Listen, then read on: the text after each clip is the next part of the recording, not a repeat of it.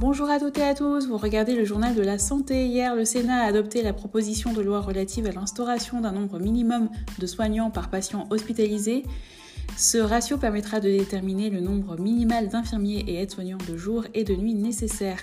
À deux jours de la journée mondiale de lutte contre le cancer, que savons-nous sur le premier vaccin contre le cancer? Eh bien, le vaccin donne des résultats encourageants.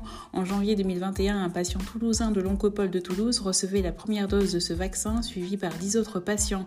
Aucun d'entre eux n'a rechuté jusqu'à ce jour. C'est un véritable espoir donc dans la lutte contre le cancer.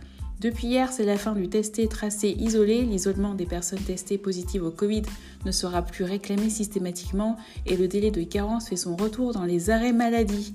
Voilà pour l'actualité de la semaine. Samedi, n'oublions pas la journée mondiale de lutte contre le cancer. Prenez bien soin de vous et de vos proches et à bientôt pour une nouvelle édition.